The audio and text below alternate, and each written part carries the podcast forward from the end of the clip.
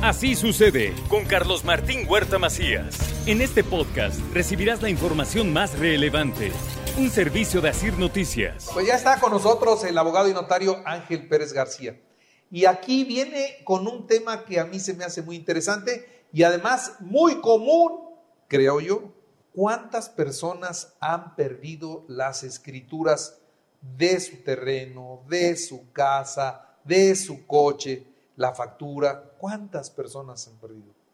Es, es impresionante, pero creo que, salvo que esté mal y que el, el loco sea yo, pero creo que muchos, ¿no, Angelito? Hola Carlitos, muy buen día. Este, efectivamente, a lo que comentas, pero, pero se destruyen, se pierden, se las roban, o sea, hay de todo.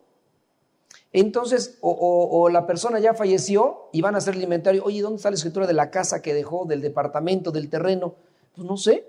Ah, es que tenía a su compadre y las empeñó, es que este, vino una inundación y se cayó el techo y se destruyeron, o se las robaron, o las dejó empeñadas. ¿Te acuerdas que antes las personas decían, te empeño mi escritura, préstame 10 mil pesos y dejaban la escritura? No tenía ninguna garantía, pero así lo hacían.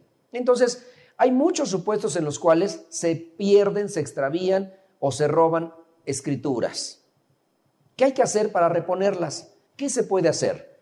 Hay varias, varios supuestos en los cuales se tiene que reponer esas escrituras. Primero, si tienen idea de dónde se hizo la escritura, vayan ante el notario para que les entregue un segundo testimonio. Como parte interesada, hay que acreditar que se tiene interés jurídico. ¿Qué es el interés? ¿Qué interés tengo yo sobre ese terreno? ¿Qué personalidad tengo para venir a solicitarlas? Entonces, varios supuestos tienen que reunirse. No cualquier persona puede ir a solicitarlas. Otro segundo trámite, pueden ir al registro público de la propiedad y buscar en el registro. Es público. Todo mundo tiene acceso a las escrituras. Habría que buscarlas, a ver cuándo las encuentran. Otra, buscar en el departamento de catastro la boleta predial para saber si era propietario o no era propietario. Tal vez les dijo que era propietario y no era propietario, no tenía escritura. Recuerden que si van ante notario, el notario por ley tiene 10 años para conservar el protocolo y expedir un segundo testimonio. Han llegado personas a la notaría de escrituras que vienen, oiga, es que mi papá la firmó aquí, aquí está mi nombramiento de la basea y tiene 20 años que las firmó aquí. Quiero que me dé copia de la escritura. Y pues no se las puedo entregar. ¿A dónde tienen que acudir? Al archivo de notarías a solicitar ese segundo testimonio, acreditando que tienen ese interés jurídico y esa personalidad para poder hacerlo. En ese momento les expedirán una copia certificada, pero ¿quién les expide? El archivo de notarías, que es donde todos los notarios después de, 10 años eh, que están en, en poder del notario y hacia atrás se encuentran en el poder del archivo de notarías. Entonces, tenemos varios varios requisitos que se deben de reunir para pedirlas, pero también varios lugares donde buscarlas, en el registro público de la propiedad, en catastro municipal para ver si tiene boleta perdial, en el registro público de la propiedad del lugar de la ubicación del inmueble.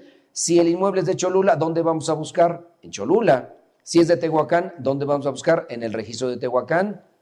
Si el notario que hizo la escritura de Tehuacán está aquí en Puebla, vamos a acudir con el notario de Puebla para que entregue un segundo testimonio.